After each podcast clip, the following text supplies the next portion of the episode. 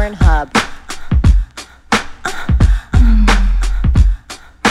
Pornhub. The Pornhub Podcast. Hi, everyone. Welcome to the Pornhub podcast. Today's guest is AVN's Director of the Year, Kayden Kross. Hi. Welcome. Thank you. So, I was thinking earlier, like, how I should intro you. Okay. And I don't know, like, obviously, you're Director of the Year. So, I was like, oh, I should mention that. But also, like, it almost feels like a disservice because you're so well known as a porn star and for your writing. And, like, I was like, I don't know how to do this. But do you feel like that's, is that how it is now? Like, You know, I have so much trouble, like, because obviously directing is what I mostly do now. I, I haven't performed in a scene in, God, at least eight months at this point. Um, but like when I go feature, you know, I'm list. They they want you to list your recent credits, and I'm like, well, the biggest one I have is director of the year, and I'll put it on there, and like literally no one cares. like no one cares. To, to the point that you know at the meet and greet after they'll be like so what are you doing now i'm like oh you know i'm directing and they're like oh you direct and i'm like yeah it was it was the main thing i said about myself when i came out on stage but that's fine Yeah, and it's also like I won the director of like the year, but the one I, no big I deal. got it yeah, it's like it's kind of like and they're like, "Oh, the you're year." directing. Good for you!" Like they, they act like I'm like waiting in the kiddie pool, like Right. trying my hand. I'm like, "God damn it!" Do you find that to be true a lot though? Like I feel okay, and maybe I'm biased because I'm I'm mainly well, I am a performer and I have directed before, but all the directing I've done was very much like kind of exactly what I think a fan would think a performer does when they direct is like they gave me the cast and like the you know synopsis and like exactly how to shoot it and basically like my name was on the cover you know what i mm-hmm. mean? And i think i don't want to say most performers turn directors do it that way but i think that's definitely like how people think of it that, that's that's kind of how yeah that's that's how you have to start for sure. mm-hmm. Um, yeah, and I think that's what they think I'm doing too. At this, I mean, but they're not they're not living my life. Like my life, I'm in the trenches, and I wake up every morning. I'm like, shit, I've got to have nine projects ready to go, like shot listed, concept, right booked, all of it. right Every I- day, that's my life. I'm like, oh my god, I need the next nine ready to go. and i think also like the content itself like it, when they see it it's it's pretty obvious like you didn't just slap your name on some Right. No, it's I'm- very stylized in a specific Yeah, I'm working Vision. my ass off on it. Like, Yeah. there, there's not any point where I'm not working. You know, Right. like uh, uh, even on the plane over here, you know, I'm I'm like sketching out this shot that I want for this thing, and I'm trying to get the beats right to make every.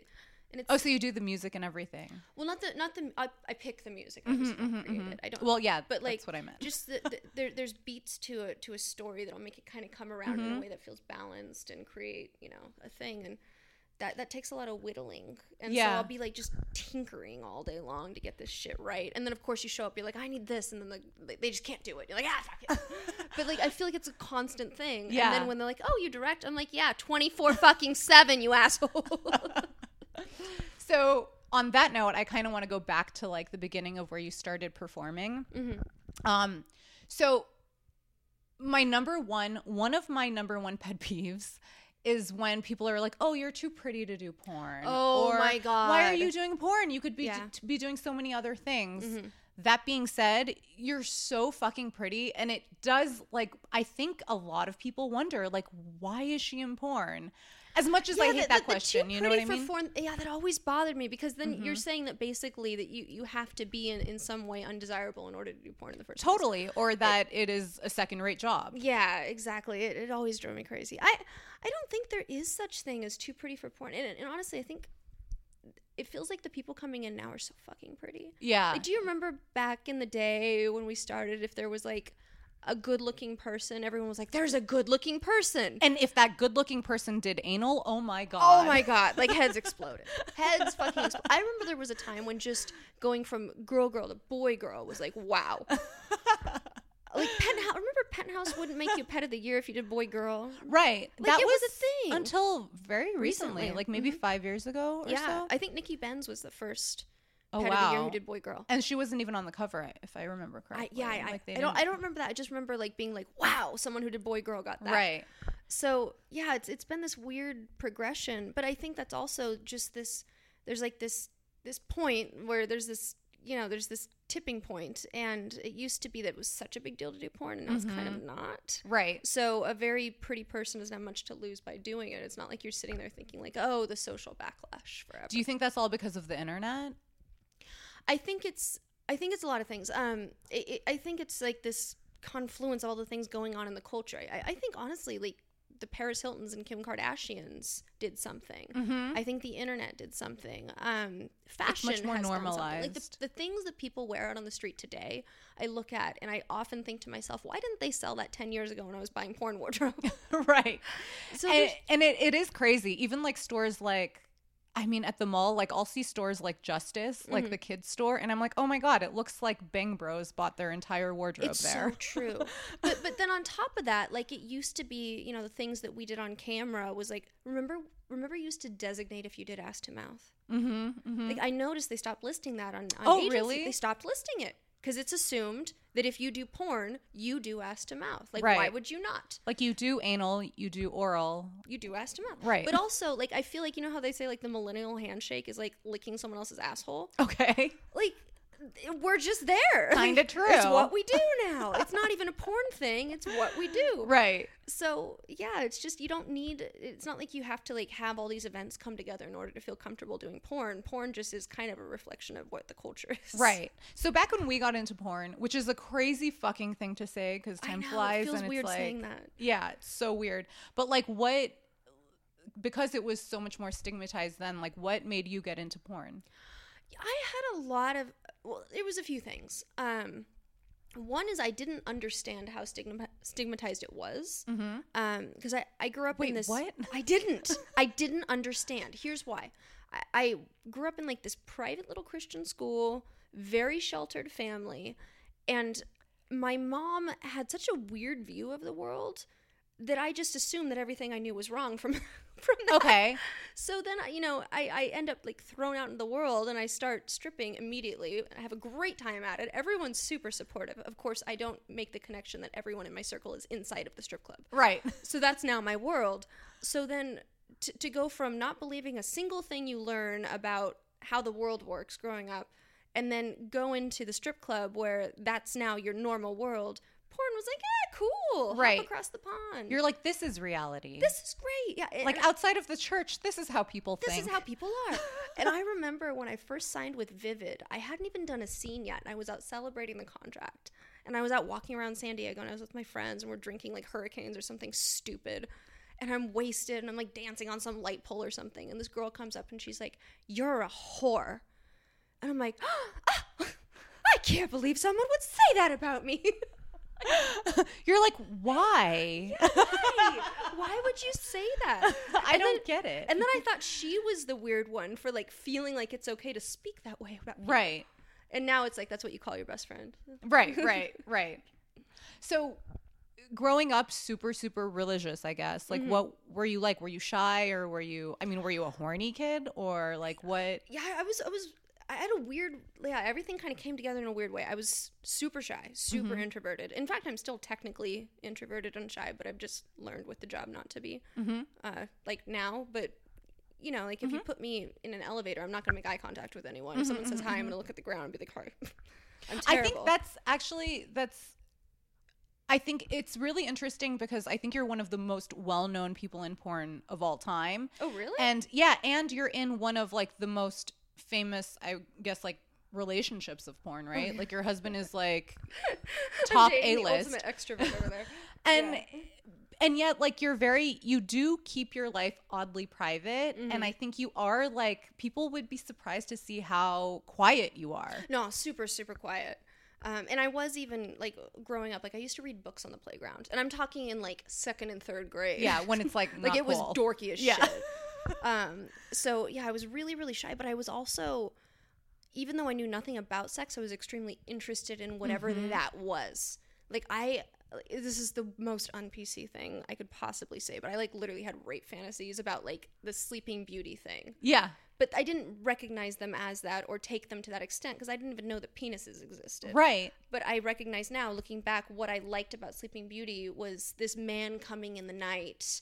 And like, there was something to me so interesting about that. Right. So there's this theory that like rape fantasies come from a place, especially for women, from a place where like when we're so sexual, and I, this is true about myself Mm-hmm. as well, but when we're so sexually repressed that in a scenario like rape, it's a way for us to be sexual without taking any Right, it's not your responsibility. It's yeah, fault. It's Yeah. like, oh, it happened to me, and l- you know, it's not because I wanted it. Yeah. Do you think that's true? I I don't know if it's true for me. Like I I like something. I, I like extremely overpowering men, Mm-hmm. but then I like to fight them. like Manuel, that, that's part of why Manuel and I work. Like he's this super alpha dude, like super. Like he walks in a room, and if he doesn't get to swing his dick around, like there's gonna be Literally? a problem. Like literally. but then in our personal life, like I will go toe to toe with this fucker. Like I will fight him. Right. Um, So you make them prove themselves time yeah, and time I, I like I like that that I don't know if it, the tension is the word, but I like that life in the in the interaction. You know, Right. Yeah, I, I definitely subscribe to that as Okay. well. I don't know. There's something about being very dominated that I find Yeah, I, I love when Really someone can dominate me. right. Like, I, I don't want to play like, oh, let me put my wrists against the wall. no, push. there's nothing grosser than a guy that doesn't deserve to be Exactly. dominant. Tries to be dominant. Ugh, It- disgusting. yeah, it's like a slug crawling on your face. It's the fucking worst. um, what was the first porn you ever saw? You know, th- so I never watched porn. That was the other reason I was kind of like shocked that people thought what they thought about it. I never watched porn. Um, the first time, I really should have. The first time I saw anything porn related, technically, was on my first Vivid set. I remember Penny What? Flame. Penny Flame was upstairs doing a scene before me, and I'm sitting on set and I'm thinking, God, I don't know what to do. I should go watch what she does and do that. You're like it just I like came walk to me right stairs. now. Yeah. at, the, at the Penfield house, I walk up the stairs. She's like on the big bat with that giant chandelier, and I'm like watching, and then she's like doing this crazy scene, and I remember being like, "Fuck, I can't do that." That's really interesting because I didn't really watch porn either, Mm-hmm. and yet I always wanted to do porn. really? And yeah, like kind of like you, and same thing where like even before I knew what sex was, I was obsessed with sex. Yeah. Like I remember thinking pregnant women were super hot, and I didn't know how babies were made, but I knew it was. Yeah, there's like this void that you're attracted to, Yeah, can't that we're like not allowed to talk Right. about. Yeah. Um, so I was always really, really obsessed. And same as you, I didn't really watch porn, but I always wanted to do porn. Like, how, how does that happen? I mean, I think there is something like if your sex drive is just kind of in that direction, like you're going to kind of find yourself there, or in in some form, one way or another, you're going to find yourself in a place where you can interact with that thing that draws you. Right. Like I, you know, people people find themselves from from an early age attracted to one thing, and it kind of becomes this theme through their lives. right. And- Just gravitated toward it. yeah. So after watching Penny Flame, After thinking, watching Penny Flame, I, I mean, and for anyone that doesn't know, Penny Flame is like known to be a very extreme performer. yeah. um, one of the best. So from thinking, oh shit, I cannot do that, to actually doing it, like what? Oh, I failed. I was terrible. What? Uh, I, have I not told you this story? Who who was the scene? Manuel was my first What? Manuel, I shit you not, the person that I went on, I've been with him seven years. We just celebrated our seventh year together. Wait, okay. Before you go on with this, if it, am I wrong? Wasn't Manuel on your no list? No, he, I was on his no list. That's how bad I Okay, was. Okay, wait. I, I need to hear the whole thing. I need to wait. So I go upstairs. I watch Penny Flame. Now, now let me back up. Let me say that I was, eh, for as shy and introverted and whatever as I was, like I had no problem having sex in Yeah. my personal life. Like getting laid was very simple for me. Yeah. Being, uh, I was, tw- I just had turned twenty one at the time. Yeah. So so between the ages of when I lost my virginity and this this porn day, we'll call it D Day, like P day. yeah, P Day. No no problem at all having sex. Very Right. comfortable with it. I could be naked all day long. If I was in a strip club, I could talk to you all day long. Out in the real world, shy as could possibly be. Like I was embarrassed to place an order at a restaurant. Like so shy. And so I'm on the set and I'm thinking, okay, up until that moment, I'm thinking, okay, I have sex all the time. I consider myself rather good at sex. Like, I remember one time this guy who was much older than me was like, You're a tomcat in the bedroom. And I was like, I don't know what that means, but it sounds good. And so I felt First of all, can I just say that dude was old as hell. he he was he was older than me. If he said you're a tomcat in He's bed, like you're a tomcat. he was the bedroom." old as fuck. okay, continue. so I felt confident about my ability to have sex. And then I show up on the on the set and suddenly I'm like, "Wait, I've never seen this before. Like what if I've been doing it wrong this whole time? Oh my What if I've been doing sex wrong the entire time I've been doing it, which at this point is like 6 years." and I'm like and I'm sitting And on all those set. guys were just being nice. Yeah, uh, yeah, that's what I'm thinking. I'm like, fuck, I've never seen anyone else have sex but myself. Like, what if, what if I live in this tiny little bubble? What if, like, I'm literally doing it so wrong as to be, like, mortifyingly embarrassing? So I walk and you upstairs. probably already had like somewhat subconsciously that fear because like of the way you were raised and you already thought oh well that's already happened once that everything you knew was you know Right. not the reality you subscribe to now so Yeah. But on top of that, like in my head, I'm thinking, like, you know, the singing thing where you sing in your shower all the time. You're like, I enjoy singing in my shower. i might even be good at it. Maybe I should go do American Idol. No, no, no, that's not the logical next step. And so in my head, like I'm sitting on this porn set, I'm like, what if this is the American Idol of sex? Like, what if I've been having sex in my shower this whole time? you're the william hung of But porn. But there are like fucking athletes out there, and I am not one of these people. so I was so scared. But of course, it didn't occur to me at all until I'm sitting on the set. And I should also mention on my way to set, I had a boyfriend. And Okay. like on the way there, a he- porn he- guy or not a porn guy, just like a dude I'd met.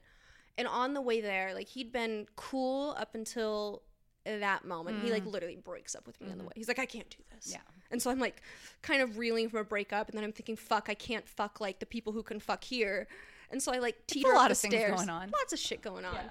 So I teeter up the stairs, and Penny Flames like having this rambunctious fuck session on this giant odd bed. And I'm like, oh fuck. And so I come back downstairs. I remember Manuel's like trying to talk to me and make me feel better, and I'm like all fucking freaking out. was manuel already a star by then yeah, it was um, it was late 2006. okay So he had already been in the States for four years, but he started porn in like 97, 98 Okay. in France.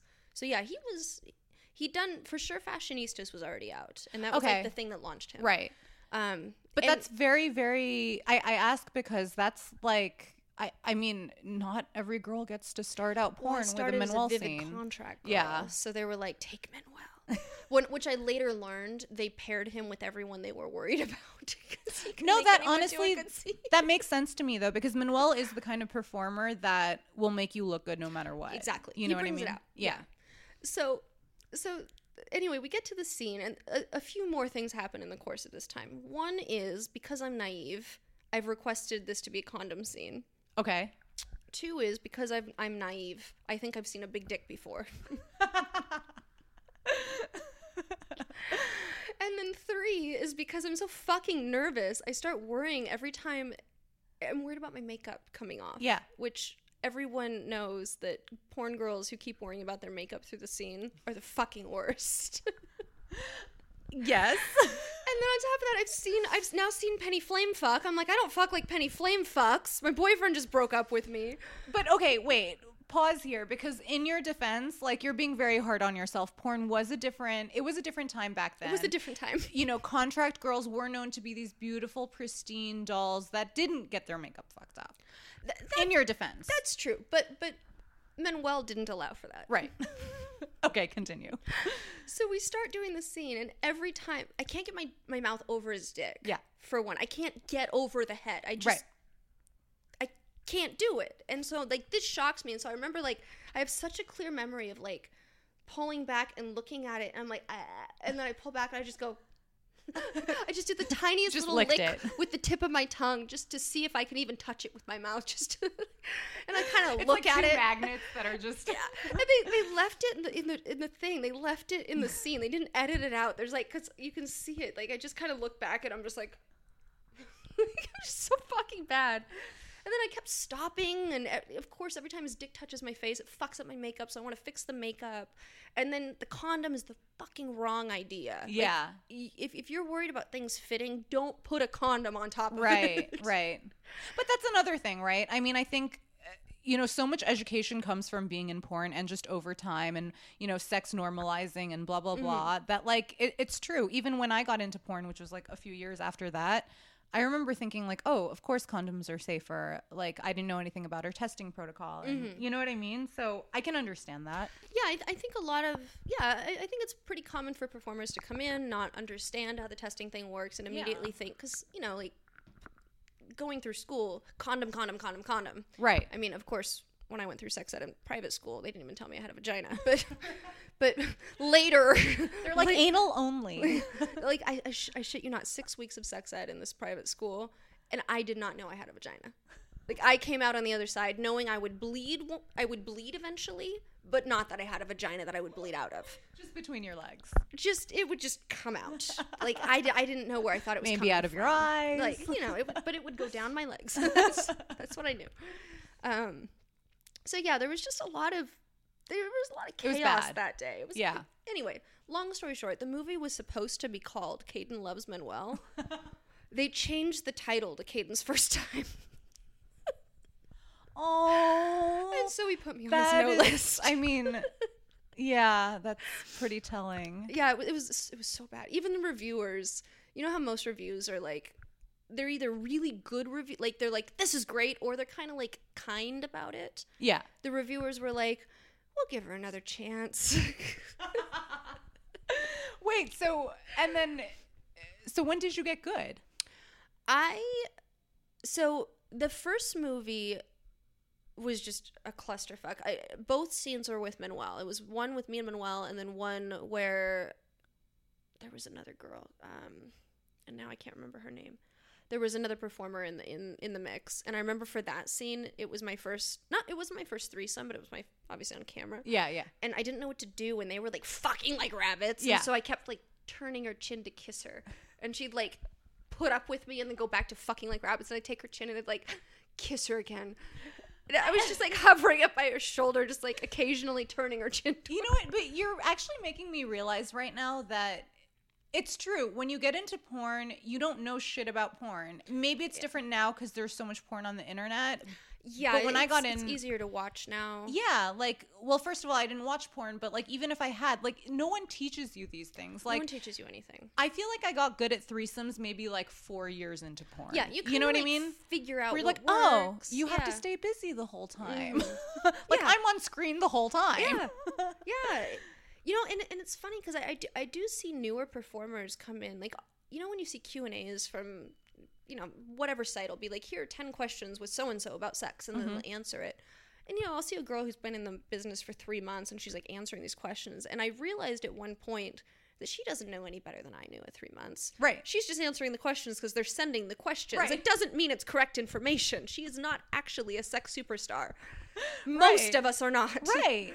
It takes it takes a very curve. long time. I actually wanted to ask you that. So I always so I mean, I feel like we've already talked about him so much, but Manuel, if you guys don't know, which that's fucking ridiculous. That would be weird if you were on Pornhub and didn't know Manuel. it would be really really weird but he um he's you know one of the most famous porn stars of all time he has a huge penis it's pretty and big. it's i think it's like the scariest part about it is the girth right It's it's so girthy he can't pull his own foreskin back. That's how girthy it is. like, you i don't even know what that means Yeah, you That's can't so pull thick. the. f- Yeah, you just, you just can't so move it. i always imagined like i thought like whoever dates manuel must have like a permanent uti is it do you get used to it You know, when we first started dating, I actually for about three months had a uti constantly, constantly. i was right You do you do get used to it. In fact, now that you're saying that, I'm wondering why why it stopped. I guess, guess you your just get body used just gets it. used to it. yeah No, I think it's the same thing though. Like I remember in porn at first, you know, like I was very sensitive. mm-hmm Not not like physically sensitive, but like little things would be like, "Oh my god, I can't touch my vagina for a week." Mm-hmm. And then you just yeah, you, it stops being the thing. That's definitely a classic new porn girl thing. Like I really my heart goes out to new brand new porn girls like when they're in their first few months and they're just like battling with thing after thing in their vagina like they tore and then they have an infection and then and Yeah, it's, it's like and- and wow you're you learning haven't your built up body as yet. you go. Yeah, and it's yeah and you're just like doing all these things that you don't know if you can do and I really feel for them because it's it's a process figuring. Well, that out. stuff I'm still figuring out. Like th- there was stuff I figured out after I stopped actively performing all the time. Okay, like where I was like, "Fuck, I wish I had known that." Um, like little things like balancing pH, like apple cider vinegar, for example. Like it Yeah. just, but it's not. I'm not talking about like just the vagina as a locale. Like in general, your body needs to be pH balanced. Right. like shocking. I didn't. I didn't know because I was always flying um, and my ankles will swell up. You know, I'll get like edema if I'm on a long flight.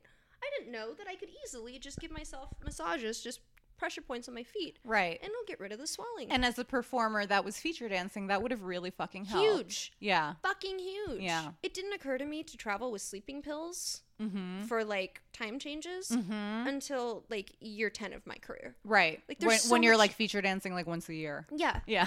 there, there's so much shit where I was like, God, if someone had just given me a manual and like a little list of shit, There should be one. someone should make one.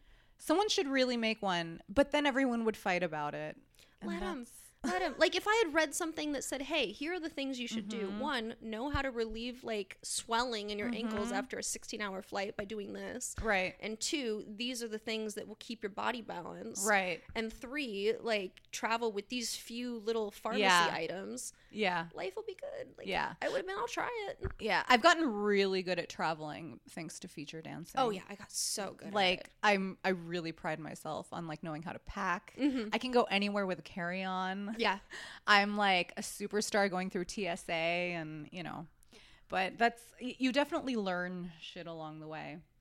Um so you mentioned you didn't you haven't performed for 8 months now. So are you are you done or Mm-hmm. No, there there are two reasons I haven't performed for eight months.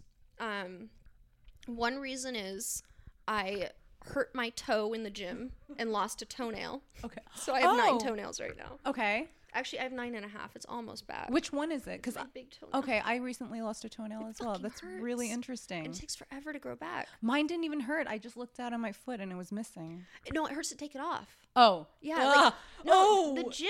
Like I didn't do anything super bad to damage it. I was doing like flying lunges, and Yeah. the front of my toe kept hitting my shoe. But like when the oh, it's the fucking worst. It takes forever. So I like I don't want to perform with nine toenails. Yeah, no. I feel like that's weird. um, and the other thing, Especially if it's your big toe. yeah, it's the noticeable one. Like I, like little toenails. Like no Yeah. one, no one pays attention. yeah. But that that's one thing. Um, the other thing is, I just haven't had time Yeah. because we were doing the whole deal to get deeper off the ground, Mm-hmm.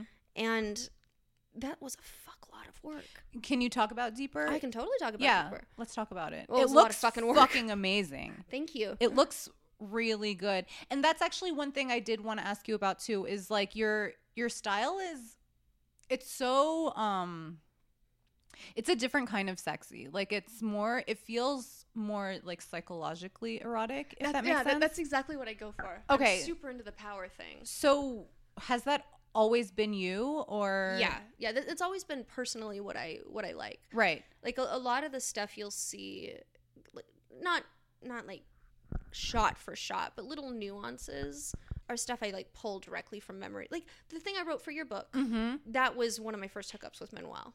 Okay. And and then I like, thought so. I, I knew it was Manuel. yeah, Yeah, it was Manuel. And then like things like you know little things in our relationship, little little things he's done, those details I'll take and I'll just throw in because they they give it that extra little oomph. Yeah. You know. Do you think that because it feels very fresh and new for porn, especially like in this world now where it's like we're all about like looking into people's assholes and like that's the sexy, that's the main event, right? Right.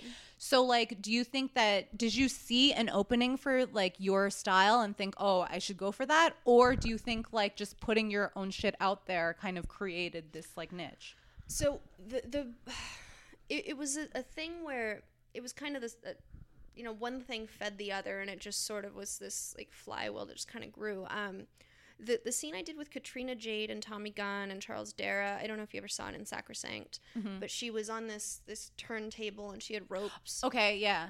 in that real eerie landscape. Mm-hmm. I had pitched that. I wanted to do that, and um, I'm not going to say who, but someone basically said, "No, we're not doing that right now." I Okay. pitched the idea, and then when Trenchcoat became fully mine, I was like, "Fuck, I've got to make something." and it was the last day of the year and for tax reason I wanted all the money out of the account. Okay.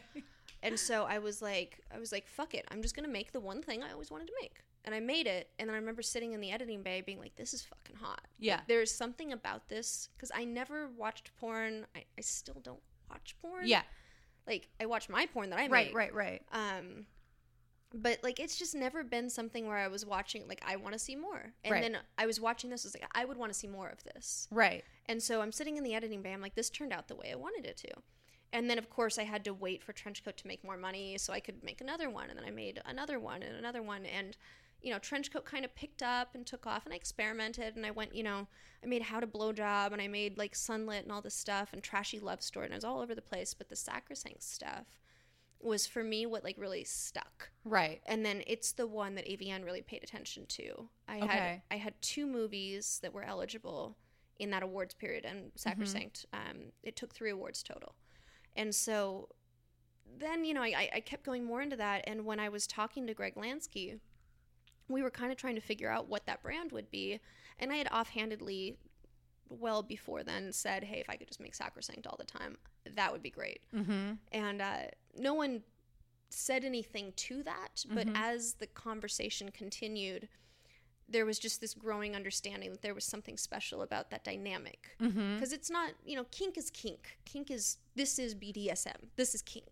um, but but what i'm making for deeper is is more it's about the exchange between the people and less about the tools Okay. um, So, like, how do you describe deeper to? it's power play it's power dynamics Okay. yeah you know like i'll play with things that are bdsm related Mm-hmm. but i'm sorry i'm losing my voice But like more so without without the objects. yeah it, it's the objects are they're, they're not crucial to the dynamic the dynamic is about one person having much more psychological power than the other one in the situation Right.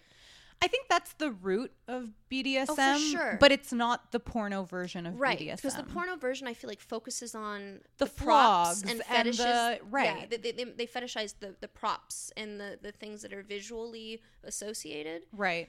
for me it's always been i respond to very powerful people men and women Mm-hmm. like people who walk into a room and have a pull to them Mm-hmm. like i'm totally drawn i can't i can't look away Right. Do you think porn is kind of steering away from cuz you do these so when you got into porn I feel like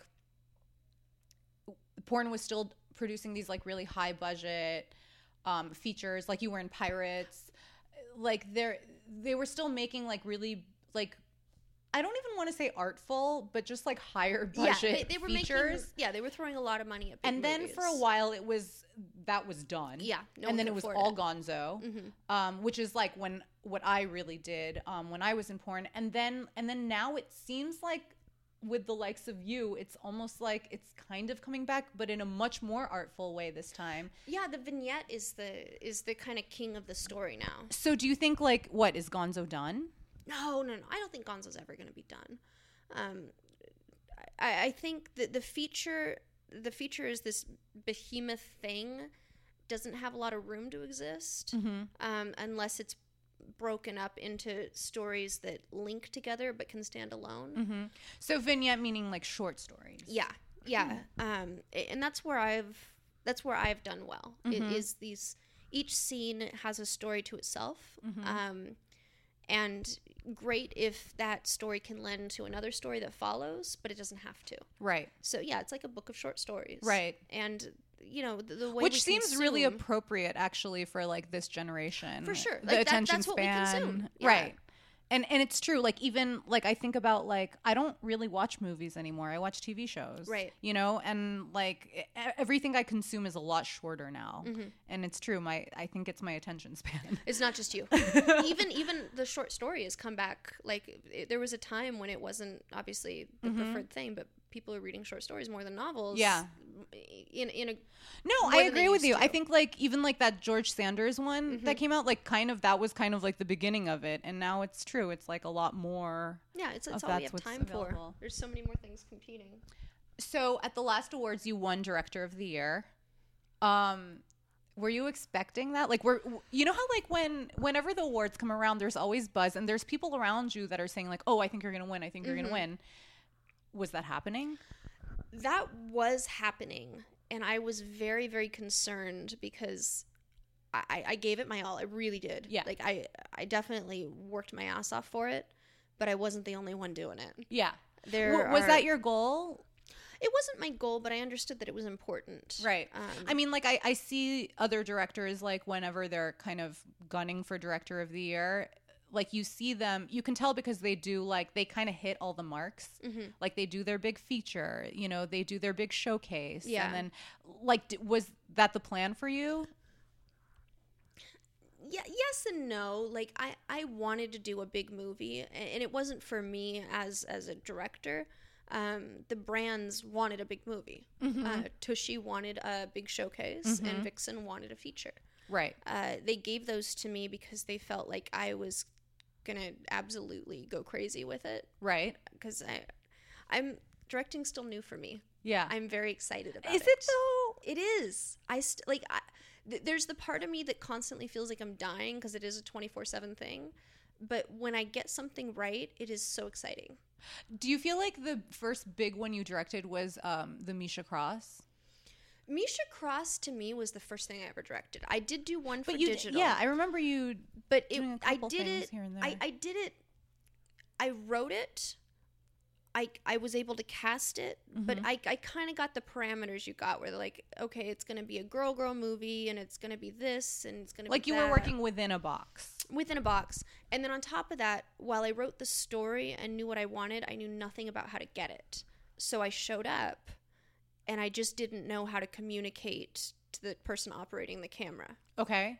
or even where to begin. Okay. So yes, that was mine, but in the end, I was more the writer Mm-hmm. and kind of creative on it. I was not I was not doing much in the way of directing it. Mm-hmm. Um, and that actually is something that happens a lot at like I think those big big production companies. It's like they already have their team. They already know what they're Mm-hmm. Yeah. producing. They've been doing it for 20 years. right, they just want more of the same. Right. and so yeah they, they give you a, a very narrow thing to work within and you know you're still i think they still call it directing i don't feel like it's directing Right. not not in the sense that misha cross wide open was directing for right, me. right, right. like that was me saying this is what i'm making this is who i'm doing it with this is how i'm doing it this is what it looks like get this get this get this this is the wardrobe that was me and I think that one won it won at X things, Biz. It won the best girl girl scene. It won best uh, best director, um, and it won uh, non feature.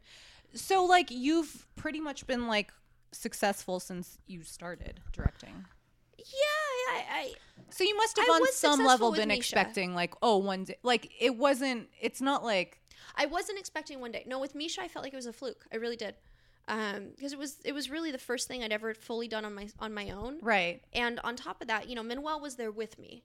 I, I was doing all the story, but you know, at the end of the day, it was being released on his movie line, and he was definitely like Holding your hand a little.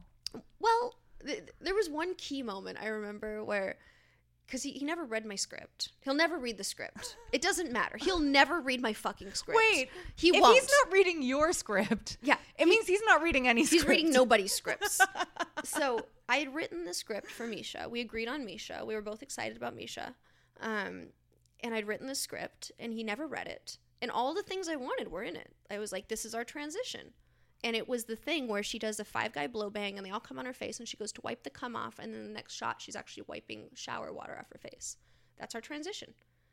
And I remember they all come on her face. Peter Warren's sitting right there. He's visiting. He's doing a write up on it. He's sitting right there. And they all do exactly what they're supposed to do. Every single one of them. The guys come. Misha wipes. The camera catches it.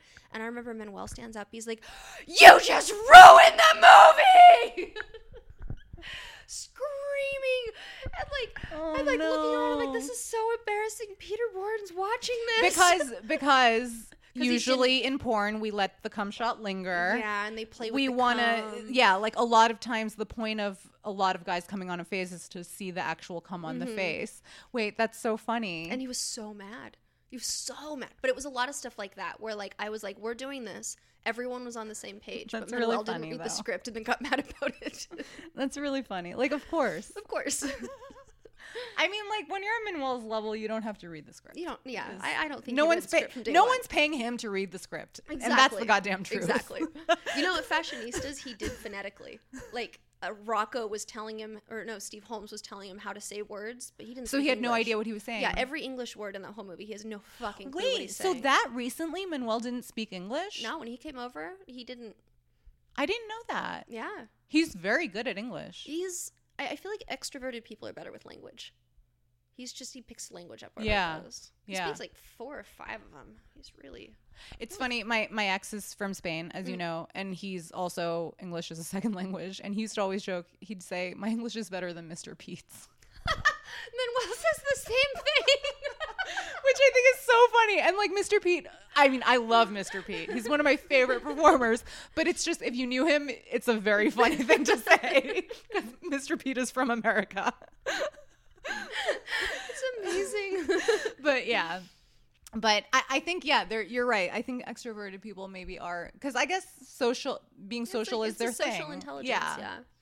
so so yeah so you won director of the year it was i mean manuela must have been so proud Manuel put me on the spot. Like if there's anyone who put pressure on me, it was Manuel because he he wasn't expecting. No one was expecting him to win Performer of the Year because he's he's won it so many times, and he hadn't done any like big features that year. You know, he just does what he wants to do. Yeah. and he's like, "Fuck you and your features," so he Yeah. won't do them. And we're all sitting in the audience, and the camera was was staring at Mandingo, who was sitting at the same table, and we're like, "Oh, Mandingo's gonna win." yeah And then they say Manuel. that's everyone's favorite game guessing who's gonna yeah. win and so he was so shocked and he gets up on stage and because he wasn't expecting to win, he didn't have a speech or anything prepared. So you know what he says in the microphone? He says, I can't wait for Kayden to come win director of the year. And I'm like sitting there, I'm like, oh my God, now I have to win. If I don't win, this is going to be the most embarrassing night of my life. has he ever won director I don't think so. so He's there you go you have that over him now Yeah, I got something. no, it was, it was a cool night to, to win together. But yeah, Yeah. he put he was the one who was. It, but it's also his way of being supportive. Like he was definitely the most vocal. no of course time. yeah he wasn't doing that to like No, not be a no. dick. Like he even said after the fact, because I was like, "Do you understand what position you put me in when you did that?" He's like, "I had no doubt the whole time." I was like, "But if you had been wrong." Um, would you say that it was the highest point of your career so far? I think so. Yeah. I, I think I've just in general always kind of been better behind the scenes rather than in front. I think I'll ultimately be a better director as a span of my career than I was as a span as a performer. I'm gonna say something really fucked up. okay. um, but like, and this is, goes back to like the whole like too pretty for porn thing. Like you're pretty enough that it doesn't like no one cares. Do you know what I mean? No, like there are certain. I would say there's maybe like five performers in the history of porn that like no one gives a shit if you're a good performer or not because like you're so pretty that just it's novel that you're even doing porn. I, think you know like what you're s- Riley I- I Steele is like of me, that. but I know what you're saying, and I agree. Yeah. I agree. There are girls where So, you're like, you're you're, a terrible performer, but but you But who keep booking cares? them because like they sell like fucking yeah crazy. like i think like riley steele not to say she's a bad performer or anything but she's so pretty yeah, it that doesn't it's matter like what she does. You just want to watch her do it. even if she were just standing there mm-hmm. like who cares yeah. No, I I- know the type you're talking about. so is your goal to win again I mean, ah, you know what? What's terrifying is that there's that's this, a horrible question i know No, well, no. There's just like this this thing that's you you you won performer of the year, right? Mhm. So when you win it, then you're like, fuck, where do I go from here? yeah And that's kind of the feeling. Like then No, you get you really? Get st- the, not not like there's nowhere to go, but more like fuck. Do I have to keep doing this again and again and again so I don't fall backwards? Ooh, that's really interesting. So I was going to ask you cuz yeah, with performer of the year it's a different thing because as performers we have these like quote unquote expiration dates. Like you mm. can really only perform for so long or you can only be going at your hardest for so long. yeah, that's totally your body just true. gives out. Yeah. Like I'm exhausted, honestly. Like people ask me, "Are you going to do triple anal?" And I'm like, "Fuck, no. I'm not even going to do double anal again. Yeah. Like that's done. that was that was a time. I'm Yeah. glad I did it. Never need to do it again." Yeah. Um so I, I I've always thought like also performer of the year is almost this curse because like you get it and then you're right it's like where do you go from here you can Yeah. only go down you're probably not going to win it again you don't want to win it again because you went so hard that year Yeah, it, it takes so much to get there. Whereas director, I feel like you could You could win th- that like a hundred more that, times. though. Like when I look back at the shooting schedule I had for the Abigail and, and uh, After Dark movies, Mm-hmm. Like I have nightmares a little bit. I mean, I- am so proud of them, but the fucking amount of work Yeah. we're talking. The Tori Black movie, the After Dark, it was all night shoots. It was all like okay, 3 a.m., 4 a.m., 5 a.m. Wow. Because we needed nighttime and it was the summer. Right. So the sun's not even going down till 8 9 o'clock at night.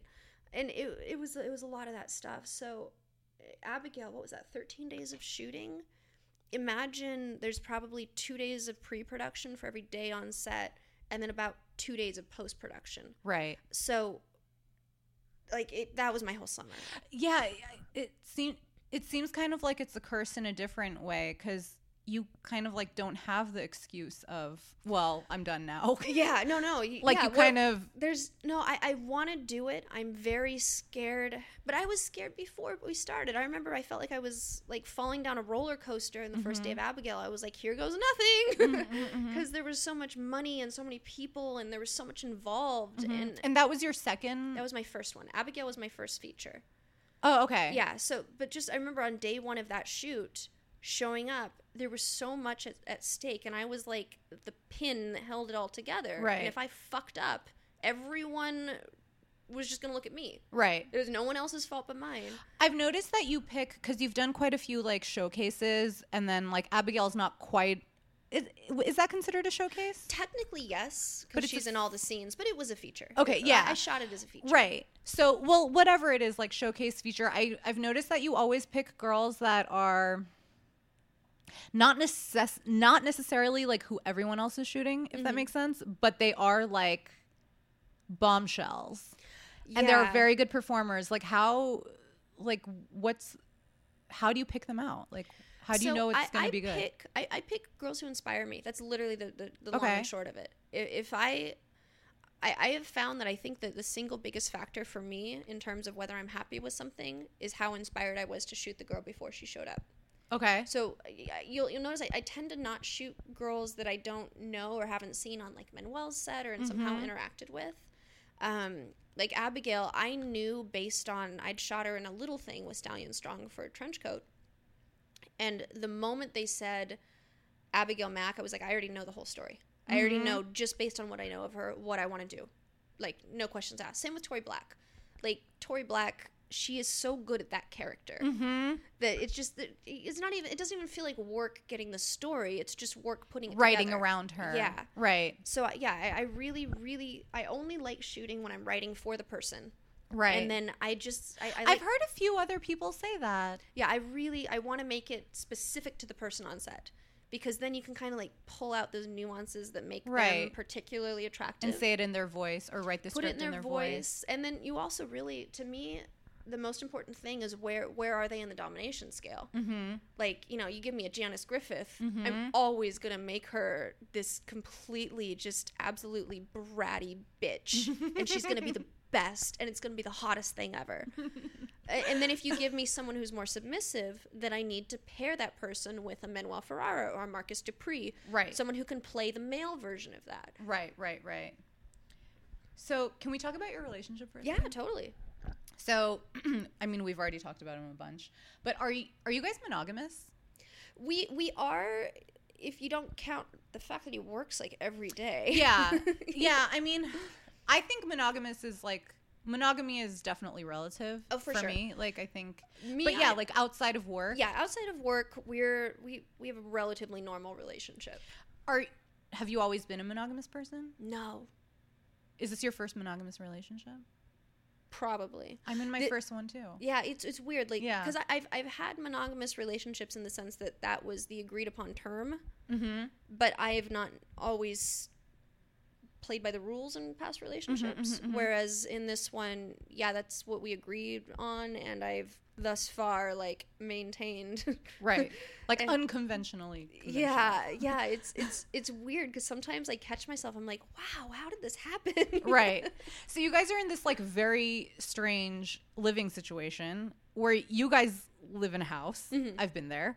Um, I've met your family, and then on the same property, you're living with also Manuel's ex. Yeah, and she's their living family. in the other house. yeah. So is it is this so I guess it's not a polyamory thing. no, no, no, no. It wasn't the plan. It just kind of happened that way and worked out. And does it work? It works. Well, because she and I are really good friends. Oh, you are. How is that possible? I well, I here's how it's possible. There, there's a reason Manuel has ended up in two long-term relationships. We are identical people.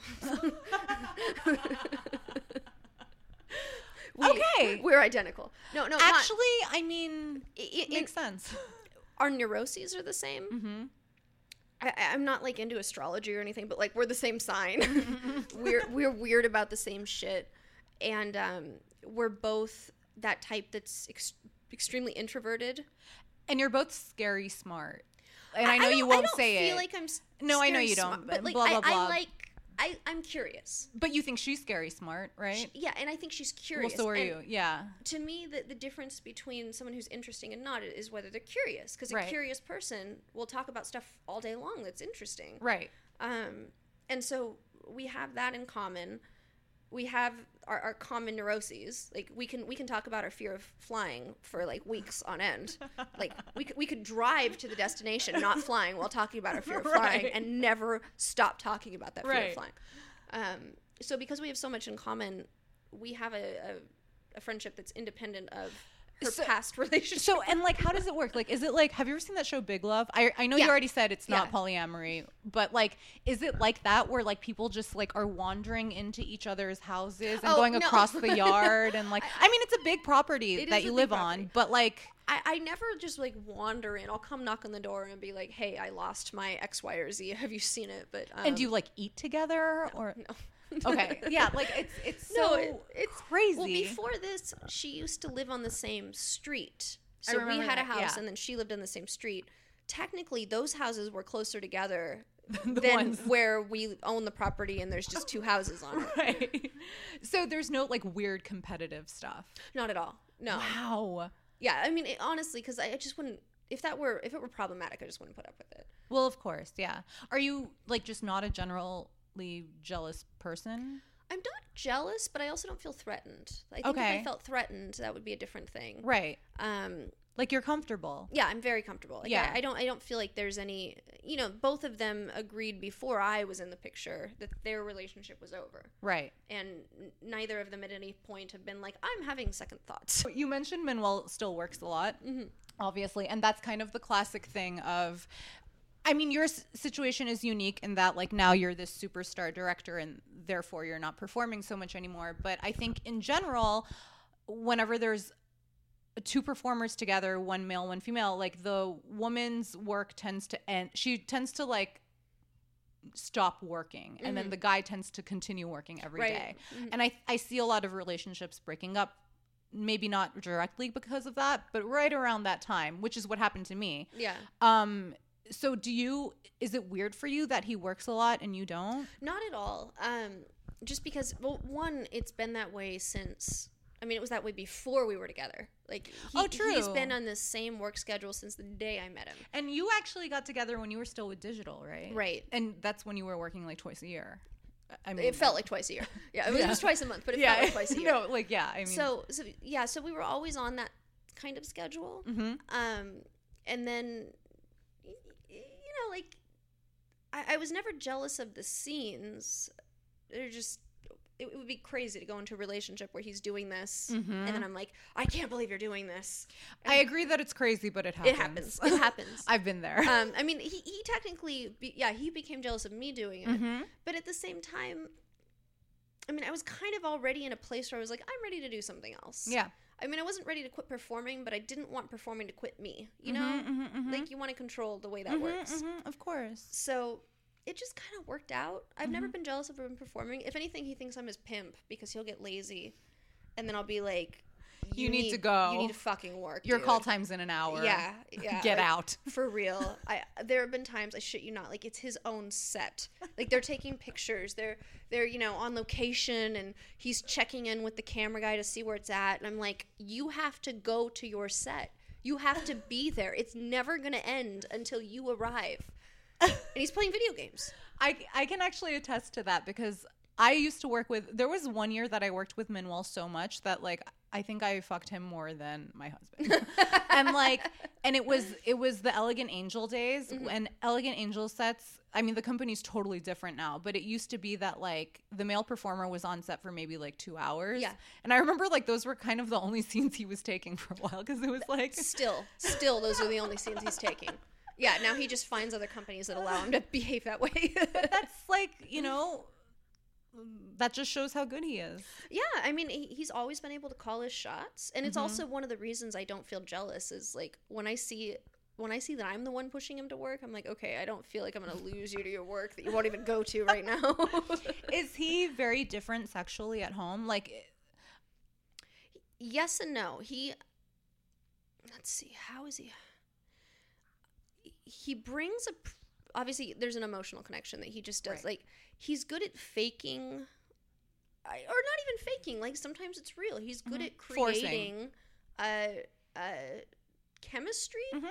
you know, that, that looks passionate and impromptu. totally and- for those 30 minutes. yeah, he's really good at that. But he behind it off camera, there's like a an extra push that's very emotionally exposed, Mhm. and it's not like a whole like intertwined fingers, I love you. Like not that he doesn't do that, but it's it, it's like there's an emotion that is driving the passion. I Mhm, guess is mhm. is the way to put it. Um, and he also gets a little kinkier than he does on camera Okay. Eh, which I, I remember when we've before our first hookup actually i wrote about it for your fucking book i remember I, I was like i was like pushing i was like let's go do something he's like you can't handle me i'm like i can fucking handle you let's go he's like you can't handle me and then i remember at the end of the night i was like wow i barely handled that But I can never say that out loud. yeah he's, he's he's he's pretty intense yeah, you know what? Like now that you mention it, Manuel is I mean, I don't want to say vanilla because that's He's not what not it is. vanilla. He's not vanilla, but actually now that I think of it is like if he were a Spiegler girl, his list of things that he does would be probably a lot shorter than other people. for sure yeah like I know that he's pretty like notorious for like not doing like group scenes or No. DPs. He'll or... only do DPs with Steve Holmes, which to this day he's never quite explained. I, I can I can just say it's like this the most enduring friendship of all time. um, James Deen once described Steve Holmes as. And, and I, he says this all the time. I know he won't get mad that I, you know, said this, but he he says you're gonna see Steve Holmes and you're not gonna want to fuck him, but then you're gonna fuck him and you're gonna want to fuck him again. yeah, like which is the perfect description of Steve Holmes. That, that's Steve Holmes. I mean, it's so true that even Manuel will go back. but I understand that. I think you know, it's it's, and I think people would hear that and think, oh, that's pretty gay, but it's actually not. No, yeah, it, obviously DPs aren't about the interaction between the dudes, Right. And I think that's but you have to be that comfortable with the guy. right That- and and i think also for manuel he's just his patience is so thin Mm-hmm. he knows that steve they, they know they know how to work around Right, yeah. he knows steve's not going to do some some dumb shit No, and the best DPs come from having the best pair of guys yeah exactly It's, it's have to totally work, it has like, nothing to do with a girl. yeah yeah the girl's just at that point like That's why DP's just my favorite being though. put on top. Because you, you can't in a DP like you can't move. yeah you're just like there. you're it, it's like the whole rape fantasy thing. Like Yeah. it's like i can't. I, it's not up to me. This is just happening to me and that's what it has to be. Um so i guess you were talking about how it's more like em- emotionally charged. Like how how do you define intimacy? With with Manuel and me, like obviously, the the world has seen I it, the world has seen us naked and having sex and doing things that are supposed to be intimate or appear intimate. Um, I, I- think you have to strengthen the partnership between you 2 mm-hmm. because sex is not going to be your thing. I mean, sex has to be good. It has to be great. It has to happen, but it's not going to be your thing. It can't be your thing. Mm-hmm. Um, and I know his vulnerabilities. I know him probably better than he knows himself. In fact, I guarantee I know him better than he knows himself. Just the way he like will say stuff about me where I'm like, that's not true, and then I'll find myself doing. it. I'm like, shut up, shut up. But there, there's a camaraderie and there's um, we, you know, at seven years, like we've gone through some hell. You know, like you, you hit a point where it's not the romance phase and the pheromones are fucking fluttering around and you're Twitter pated. Um, we've like truly been in the trenches. Mm-hmm. And at one point, you either decide to stay in the trenches together or not. Mm-hmm. And I think at the point where you continue to choose each other, there's mm-hmm. like something even more intimate there than at the beginning when everyone's attractive. You know, Right. like he- he's an attractive dude. Right. It's not hard to choose him at day one. Right. That was not the thing. right. But to But everyone's eventually ugly. everyone yeah everyone is eventually not everyone's eventually known you know and, and you know once that's worn up to continue to choose a person i think is extremely i, I- think that's the, the biggest compliment you can give to another person is after that amount of time to say all right i'm still here you're still here um, and that's the intimacy at that point Mm-hmm. Yeah, I I would agree with that. I think I'm just now learning what intimacy is, which is why It like I asked that question a lot. too. Yeah. And I think like after, you know, the obvious answer is oh, like all the sex stuff, right? Mm-hmm. Like like you said, it's like what the world sees. Like that's the obvious stuff. But I don't know, after like 10 years of porn, I'm like, "Hmm, that wasn't intimate after all." No, not at all. and, and, it's, and it's really funny. Like I, I'm constantly shocked because I, I thought you would just find this this point that was a comfort point and you just coasted in a relationship because that's the most I'd ever done. Mhm. And no, you are constantly. It's constantly morphing, and y- y- there's something new that you haven't run into before because you just haven't lived that amount of time before. Right. And that is what creates intimacy, I guess. Yeah, And the vulnerability I think is is huge. for sure. I think that's like something I I had never experienced. Yeah, yeah. and no, just now I'm like, oh, okay. yeah there, there's something very very very and, and the longer you go like the more vulnerable i feel like you, you become just because you you become so specialized to that person and they, they, Mm-hmm. they see you for this span of time and you know in, in the literally at your worst right. and that's you know that, that's something you don't have to show to someone in a year or two year long relationship I can't even imagine like what you at your worst looks like. Like you're so poised and like no, like not poised I- I, am not are you like secretly psychotic? probably he thinks i am no I could see I could see that. I mean no i'm i think i mean he he But you know what? There's only room for one drama queen and There's that's him, he- right? He's the drama queen for Yeah. sure. I it, I always feel like we've reversed roles, like in the stereotypical Back sense, like he's the woman. Mhm. I Oh, mean, okay. not. I mean, obviously he's he's very alpha male and he's raw and he's machismo and he's Manuel and all that. But in terms of like what we do in the relationship, like in the fifties, I would have been the one cutting grass on Saturday morning, you know, and like slopping off to work. Also just but even just your dem- demeanor. Like you're very cool calm collected and he's more he's a euro. Oh, yeah, he's- you know what i mean? Like he's a spitfire and he wants to do what he wants to do. yeah, he plays video games all day Yeah, like all day. so yeah i i could definitely see that. Um so i actually have some listener questions. Will you answer them with me? They're ask a porn star. Okay um let's see at Be More Country asks, is there anything you'd like to see change in the porn industry? These aren't necessarily questions specific to you, Mm-hmm. but I chose this one for you because like as a director and I think you're pretty you're pretty like socially conscious, I'd Mm. say. Like is is there stuff that you would like to see change in the porn industry and has that changed like since you've become a director? I've, I've seen stuff actually just in the time I've been a director, or I- I've seen I've seen stuff change, and not not for me even trying. I've just seen it happen.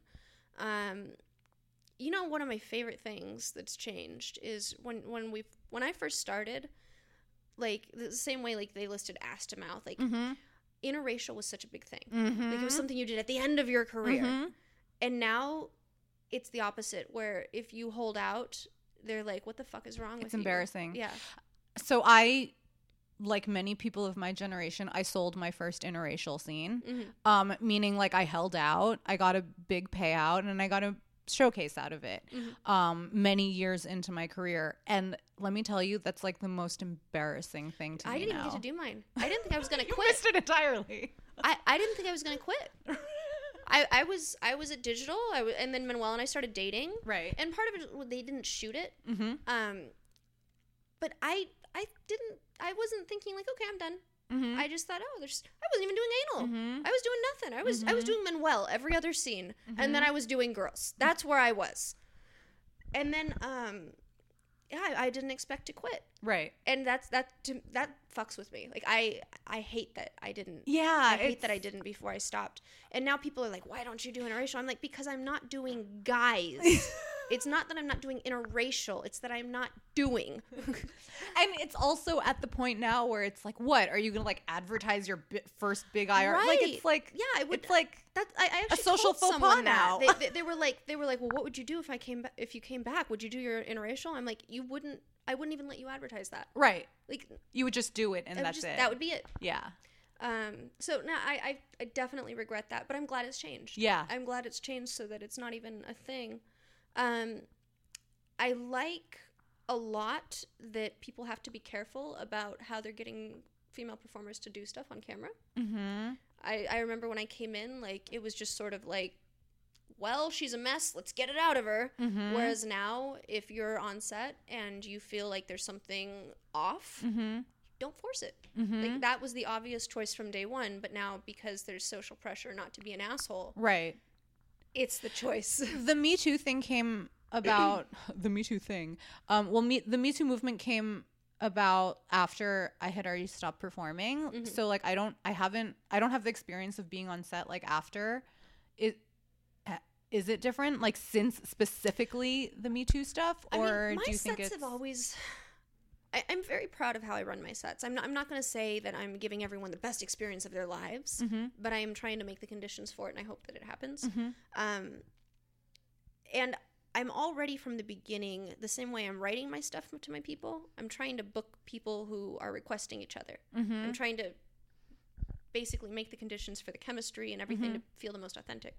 So I, I, I don't feel like I run into situations where the girl doesn't want to do something. Yeah, I But- think you're also biased because you come from a performing Yeah, background, that- and that makes a huge difference. Yeah, I know what I'm, I'm asking, but but one thing I do see is I see newer girls come in. I, this actually happened recently, um, where we're in the scene and I think there was like a belt and the, the guy like spanks her with the belt. She's like, "Oh yeah, more," but the camera's on her face and I see her face, and her face looks like "fuck that hurt." Mhm. and so I, I stop. I'm like, "Are you okay with this?" She's like, "Yeah."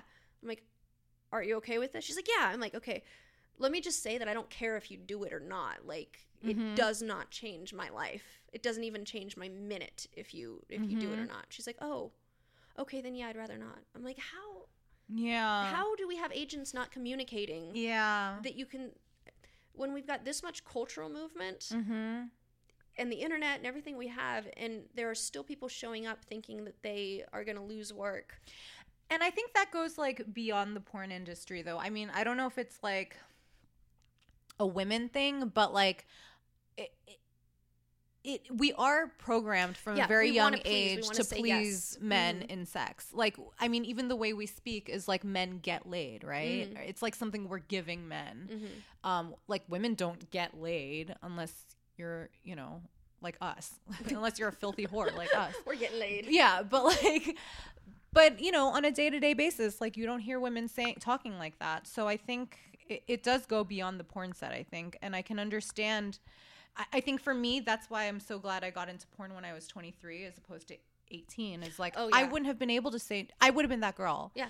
Whereas at 23, maybe I was sometimes that girl, but not always. You yeah know? no I, I noticed a huge difference because yeah because I, I just turned 21 and i noticed that the longer i was in the Mhm. more i was like no i call bullshit right. like to the point that I remember one time I walked, I was over the top. I walked in and like it was my second movie in a row where they put me on a kitchen island with a marble top, and I, and they had already lit. They'd spent an hour and a yeah. half lighting. And on these features, like that's what takes the most time. right? And I remember I walked in. I'm like, I'm not fucking on a kitchen counter. Relight it, and I walk out.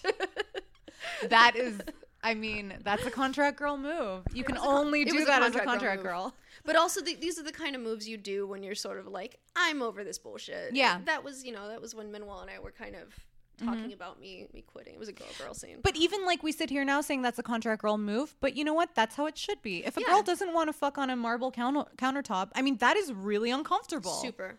and for me, like my whole thing was y- you know, if, if you feel at all fat and you're on a hard surface, like Yes. you're gonna marble. Yes, you're yes, gonna. yes, yes. It's gonna be unflattering. Yeah, it like pancakes out. Yeah, what can you do on a marble countertop Yeah. that is sexy and flattering? Right. And also, it's like And easy on the high, and I'm like, what yeah. weird angles you're gonna get? But yeah, it was. But there was a difference. At 21, I, I never would have walked in and be like, relight. right. I am going back to my trailer.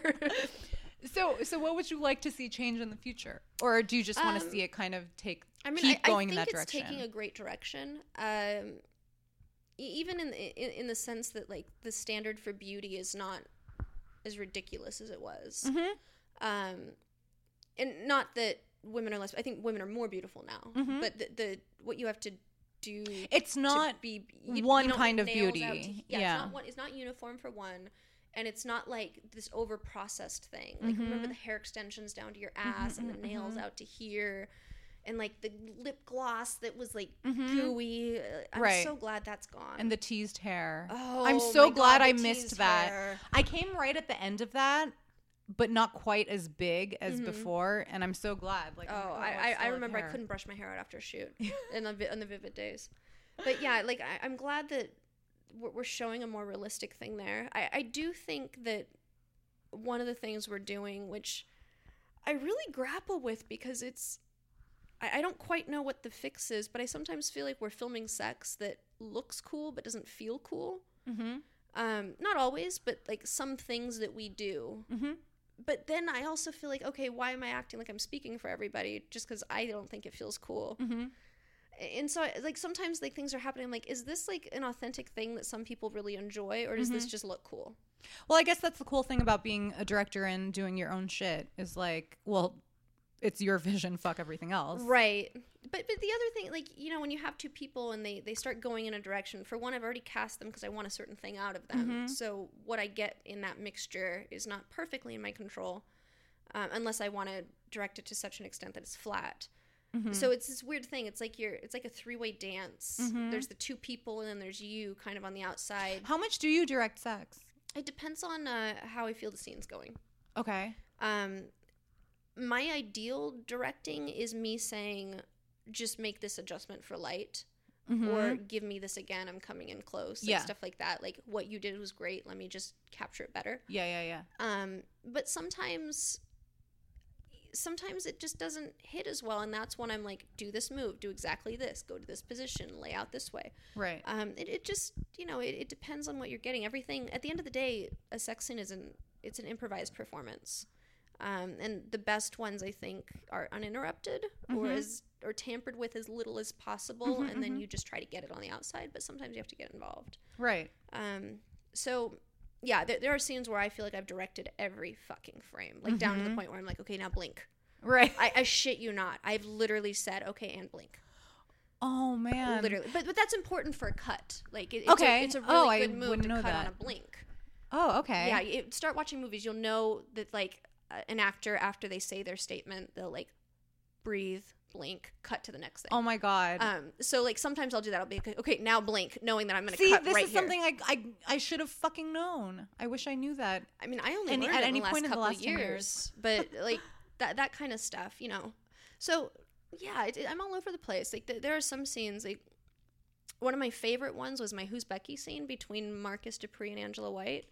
And that one, that was all me talking the fuck out of it in the beginning. I was Yeah. like, "This is what we're getting. This is what we're getting. This is what we're getting." And um, I showed him, you know, where we could be in the room, and we backed up. And then from there, it was just me altering a little bit the direction of where the fight went, Mm-hmm. and then telling them when they were out of the light. Mm-hmm.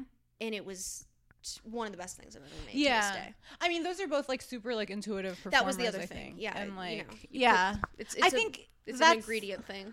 Like not to sound like a total like asshole, but I think that's where like intelligence kind of comes into play. Like even within an industry like porn, where people assume like we're all fucking idiots.